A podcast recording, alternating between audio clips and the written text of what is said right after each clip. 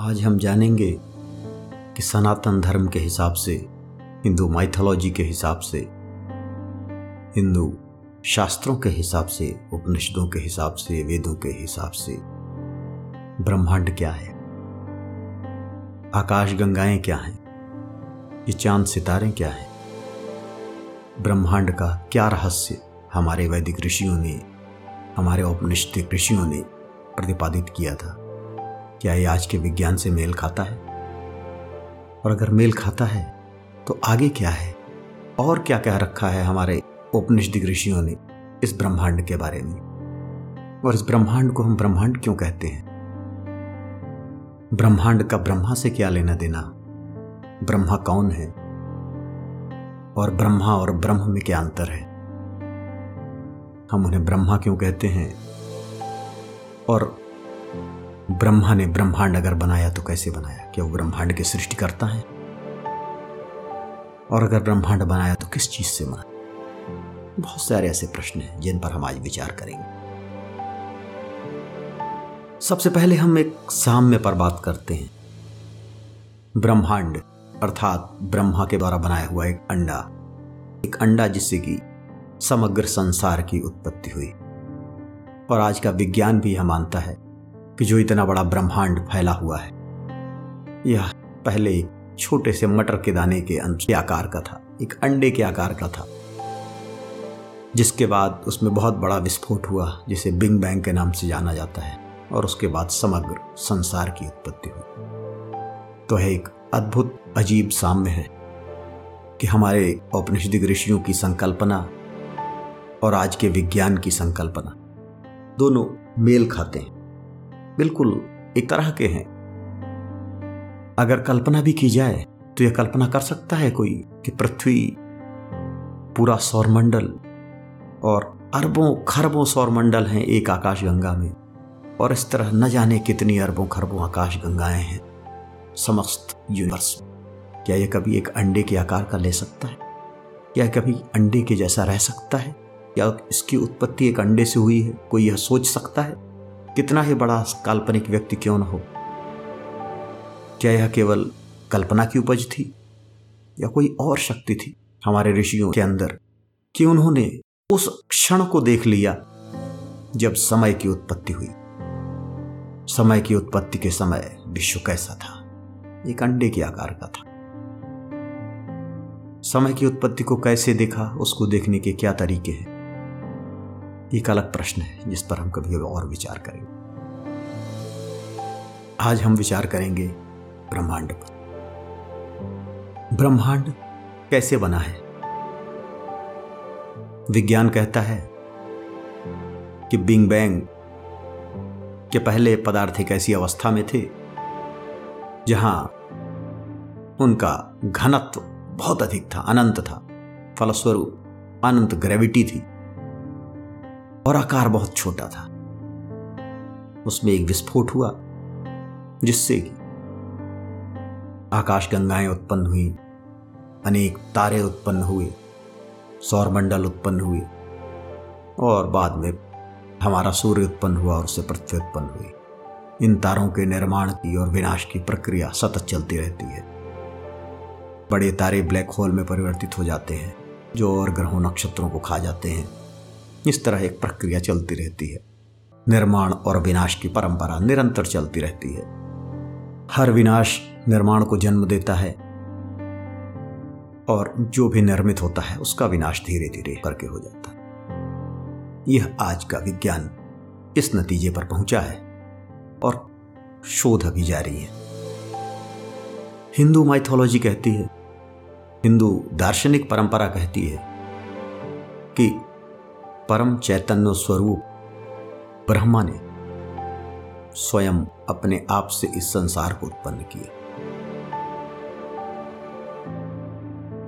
स्वयं अपने आप से उत्पन्न करने का तात्पर्य है कि ब्रह्मा के अलावा इस संसार में कुछ था ही नहीं। नासदी सूक्त ऋग्वेद का कहता है, ना सदासीन नो सदासीन। अर्थात एक ऐसा समय था न तो सत था और ना ही असत था अर्थात, उस समय ये ग्रह नक्षत्र तारे जो हमें दिखाई देते हैं, ये नहीं थे। ये कुछ भी नहीं थे, क्योंकि ये सत है। सत मतलब बींग जो कोई भी बींग नहीं था। मनुष्य और पृथ्वी की तो बात हम छोड़ ही दें। समस्त ब्रह्मांड में दिखने वाली आकाश गंगाएँ कुछ भी नहीं थी, ना सदासी सत नहीं था। ना सदासी असत भी नहीं था।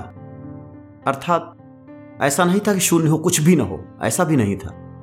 इन दोनों के बीच की एक स्थिति थी, एक अवस्था थी।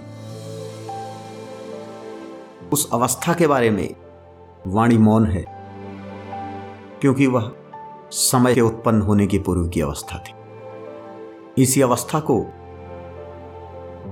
हम या साइंटिस्ट सिंगुलरिटी की अवस्था कहते हैं। कि वह एक चीज़ थी, उसके बारे में हम नहीं जान सकते कि वह क्या है। कह ही नहीं सकते कि वह क्या है। ये एक ऐसी परिकल्पना है, जहाँ प्राचीन भारतीय दर्शन और विज्ञान दोनों का सम्मिलन हो जाता है। ऐसी अवस्था से ब्रह्मांड की उत्पत्ति हुई। ऐसा माना जाता है कि यह सृष्टिकर्ता स्वयं ब्रह्मा है। और जो कि ज्ञान स्वरूप है, ऊर्जा स्वरूप है। और उस ऊर्जा से ही समस्त संसार की रचना हुई है। यह ऊर्जा ही है जो अपने स्वरूप को परिवर्तित करती रहती है। एक स्थिति से दूसरी स्थिति तक पहुँचती रहती है। वैज्ञानिकों के आश्चर्य का ठिकाना न रहा। जब उन्होंने क्वांटम मैकेनिक्स के द्वारा यह देखा कि जिन भौतिक कणों को जानने का, पकड़ने का, उनकी स्थितियाँ समझने का वो प्रयास कर रहे हैं, जब उन कणों तक उन्होंने पहुँचना चाहा तो उन कणों की सही सही स्थिति का निरूपण ही ना कर पाए। उनको केवल एक एनर्जी मिली। वो एनर्जी कहाँ पर है, इसका एक अनुमान लगा पाए वो। और तब यह बड़ा सुखद आश्चर्य हुआ।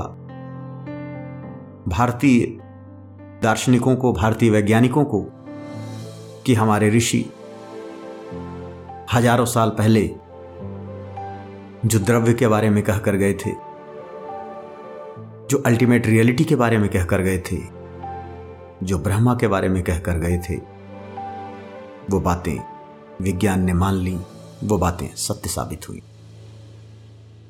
ब्रह्मा सृष्टि के उपादान कारण है। उपादान कारण वह होता है जिससे कोई चीज़ बनती है।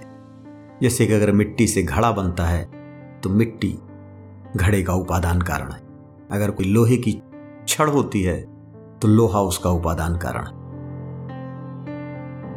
जो एक उसका निर्माता होता है, उसके अलावा वह उपादान कारण होता है। ब्रह्म, ब्रह्मा ही इस सृष्टि का उपादान कारण है।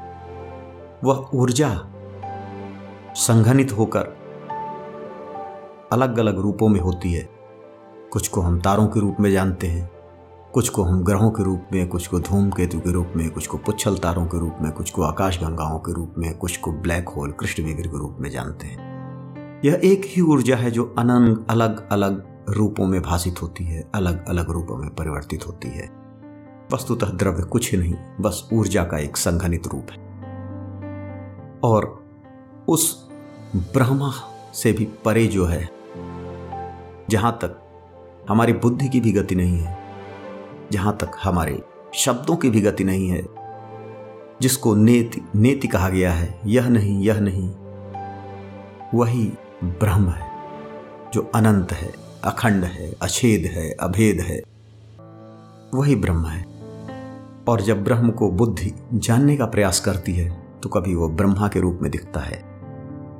कभी वो विष्णु के रूप में दिखता है, कभी वो शंकर के रूप में दिखता है। और हम जितने रूपों में उसे जानने का प्रयास करें अलग अलग रूपों में वही दिखता है। इसीलिए उपनिषद कई जगहों पे कहते हैं कि सर्वम खल विदम ब्रह्म। जो कुछ भी है वह ब्रह्म ही है, क्योंकि ब्रह्म के अलावा कुछ है ही नहीं। इस समस्त संसार का जो कारण है, वह अंततो गत्वा ब्रह्म है। और जिस ब्रह्मा के द्वारा, जिस एनर्जी के द्वारा यह संसार उत्पन्न हुआ है, वो एनर्जी अपने स्वरूप में परिवर्तन करती रहती है और उसके स्वरूप के परिवर्तन का कारण ही तारों की उत्पत्ति और विनाश है।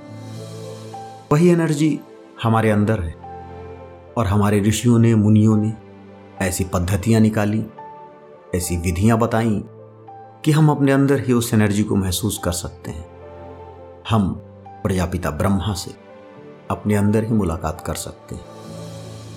हम अपने अंदर उस निर्गुण अवस्था को प्राप्त कर सकते हैं, जो बुद्धि की सारे विकल्पों से, बुद्धि की सारी कोटियों से, हमारे सारे विचारों से, हमारे चिंतनों से परे है। जिसके बारे में न तो सोचा जा सकता है, न कहा जा सकता है। जिसका केवल अनुभव किया जा सकता है। इसीलिए ऐसा कहा गया कि ब्रह्म आत्म साक्षात्कार का विषय है। उसका केवल साक्षात्कार किया जा सकता है। वह साक्षात्कार भी ऐसा है कि जहाँ देखने वाला और जिसे देखा जा रहा, वो दोनों एक हो जाते हैं, वो दो नहीं है। जब आप ब्रह्मा को देखोगे तो उसके विश्व को देखोगे, उस एनर्जी को देखोगे, ग्रहों को देखोगे, उपग्रहों को देखोगे, तारों को देखोगे, शक्ति का यह स्वरूप आपको ब्रह्मा की याद दिलाएगा। इसी तरह से जो नियम है, जिनके तहत ये परिक्रमा कर रहे हैं, पूरा ब्रह्मांड संचालित हो रहा है। पृथ्वी सूर्य की परिक्रमा कर रही है। सूर्य आकाश गंगा के केंद्र की परिक्रमा कर रहा है। चंद्रमा पृथ्वी की परिक्रमा कर रहा है। इसी तरह से सारे ग्रह, उपग्रह निरंतर नियमों से बंधे हुए कार्य कर रहे हैं। उन नियमों का पालक विष्णु है। और उन नियमों का पालन करते करते जब इनके विनाश का समय आता है, समस्त सृष्टि धीरे धीरे धीरे धीरे उसी सिंगुलरिटी तक पहुँच जाती है। वह विनाश का है महाकाल शिव। ब्रह्मा है, प्रकृति का वह उपादान स्वरूप। अंत तो गत्वा ब्रह्मा, विष्णु, महेश तीनों एक ही हैं। लेकिन जब हम प्रकृति के निर्माण के स्वरूप में, उसके निर्माता के रूप में हम एक शक्ति को देखते हैं तो वह शक्ति ही ब्रह्मा है। उसी ने यह ब्रह्मांड बनाया। और ब्रह्मांड बनने के साथ ही काल की उत्पत्ति हुई। और उसी समय यह निर्धारित हो गया कि इसकी उम्र क्या रहेगी। कब तक आकाश गंगाएँ फैलेंगी? सूर्य की उम्र कितनी होगी? कब सूर्य की सारी हाइड्रोजन खत्म हो जाएगी? पृथ्वी की उम्र कितनी होगी? पृथ्वी पर प्राणियों की उम्र कितनी होगी? इसीलिए हमारी जन भाषाओं में लोक भाषाओं में यह कहा जाता है कि सब कुछ ब्रह्मा ने पहले ही लिख दिया है। जो कुछ भी हो रहा है, सब ब्रह्मा के लेख के हिसाब से ही हो रहा है। इसका तात्पर्य यह है कि वो नियम पहले से ही निर्धारित हैं। बिंग बैंग के समय से ही वो नियम निर्धारित हो चुके हैं कि यह बिंग बैंग कितने समय के लिए है। कब ऐसा समय आएगा जब वापस सिंगुलरिटी की अवस्था आ जाएगी? जब सूर्य अपनी चमक खो देगा। पृथ्वी सूर्य में विलीन हो जाएगी। धीरे धीरे समस्त ब्रह्मांड ब्लैक होलों में तिरोहित हो जाएगा और ब्लैक होल मिलकर फिर सिंगुलरिटी की अवस्था बना लेंगे। क्या होगा, किस तरह होगा, कैसे होगा, यह सब कुछ काल की उत्पत्ति के समय ही निर्धारित हो गया था। यही ब्रह्मा का स्वरूप है। पुराणों में कहानियों के ज़रिए सामान्य जन को समझाने के लिए ब्रह्मा को अनेक रूपों में चित्रित किया गया। उनको सृष्टिकर्ता बतलाया गया। कई जगह उनको लोक देवता के रूप में भी बतलाया गया। बौद्ध साहित्य में बुद्ध को कई बार ब्रह्मा से भी श्रेष्ठ बतलाया गया। कारण यह था कि जब व्यक्ति स्वयं ब्रह्म स्वरूप हो जाए, ब्रह्म को जान ले तो वह खुद ब्रह्म होता है। उपनिषदों में कहा गया है कि ब्रह्म वेद ब्रह्म ही भवती। जब व्यक्ति ब्रह्म का साक्षात्कार कर लेता है तो वह स्वयं ब्रह्म हो जाता है। और ऐसा व्यक्ति जो निर्गुण तक पहुँच गया, जो सगुण की अवस्था को भी पार कर गया, उसके लिए ब्रह्मा, विष्णु, महेश और ब्रह्म, इन सब में कोई भेद नहीं रह जाता। जैसे कि हम जब तक सोते रहते हैं, स्वप्न देखते रहते हैं तो हमें सपना ही सही लगता है।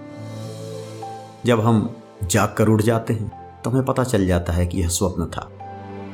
उसी तरह से, जैसे ही हमें कैवल्य की प्राप्ति होती है, जैसे ही हमें निर्वाण प्राप्त होता है, जैसे ही हमें मोक्ष प्राप्त होता है, जब हम उस अवस्था पर पहुँचते हैं तो हमें पता लग जाता है कि यह जो संसार, यह प्रभु की माया थी, यह ब्रह्मा का रचा हुआ एक खेल था। वास्तविक स्वरूप प्रभु का वही है, जिसे मैं अनुभव कर रहा हूँ। यही जब वैज्ञानिक जब विज्ञान के अपने उपकरणों के द्वारा, जब उन्होंने इस सृष्टि का अन्वेषण किया, अणु तक पहुँचे, परमाणुओं तक पहुँचे, इलेक्ट्रॉन, प्रोटॉन और न्यूट्रॉन तक पहुँचे, तब तक वो इस सृष्टि को कणों की तरह देख रहे थे। वो देख रहे थे कि छोटे छोटे कण हैं, जिनके द्वारा सृष्टि का निर्माण किया गया। लेकिन जब क्वांटम मैकेनिक्स के द्वारा उन्होंने कणों से और अंदर प्रवेश किया, तब उन्होंने देखा कि यह कण तो कहीं है ही नहीं। यह तो केवल एक ऊर्जा है। कि ऊर्जा ही अपना स्वरूप बदल रही है और ऊर्जा ही सारी प्रकृति का निर्माण कर रही है। इस तरह से जो उपनिषदों का सिद्धांत है, वह उपनिषदों का सिद्धांत पुनः प्रतिष्ठित हुआ और जैसे जैसे विज्ञान और प्रगति करता जाएगा और उन्नति करता जाएगा, वह अद्वैत वेदांत की विचारधारा ब्रह्म सत्यम जगन मिथ्या जीवो ब्रह्म ही बना पड़ा। इसी सिद्धांत के पास तक पहुंचेगा, जिसे शंकराचार्य ने जिसकी रूपरेखा खींची और जो कि उपनिषदों में पहले से ही विद्यमान था, जिसका साक्षात्कार हमारे मंत्र दृष्टा ऋषियों ने किया है। इस तरह यह ब्रह्मांड का एक ऐसा विवरण है, जो कि जहाँ पर उपनिषद और विज्ञान दोनों एकमेव हो जाते हैं। इसीलिए बहुत सारे दर्शन, बहुत सारे विद्वान, बहुत सारे दार्शनिक सनातन धर्म को धर्म न कह के विज्ञान कहते हैं।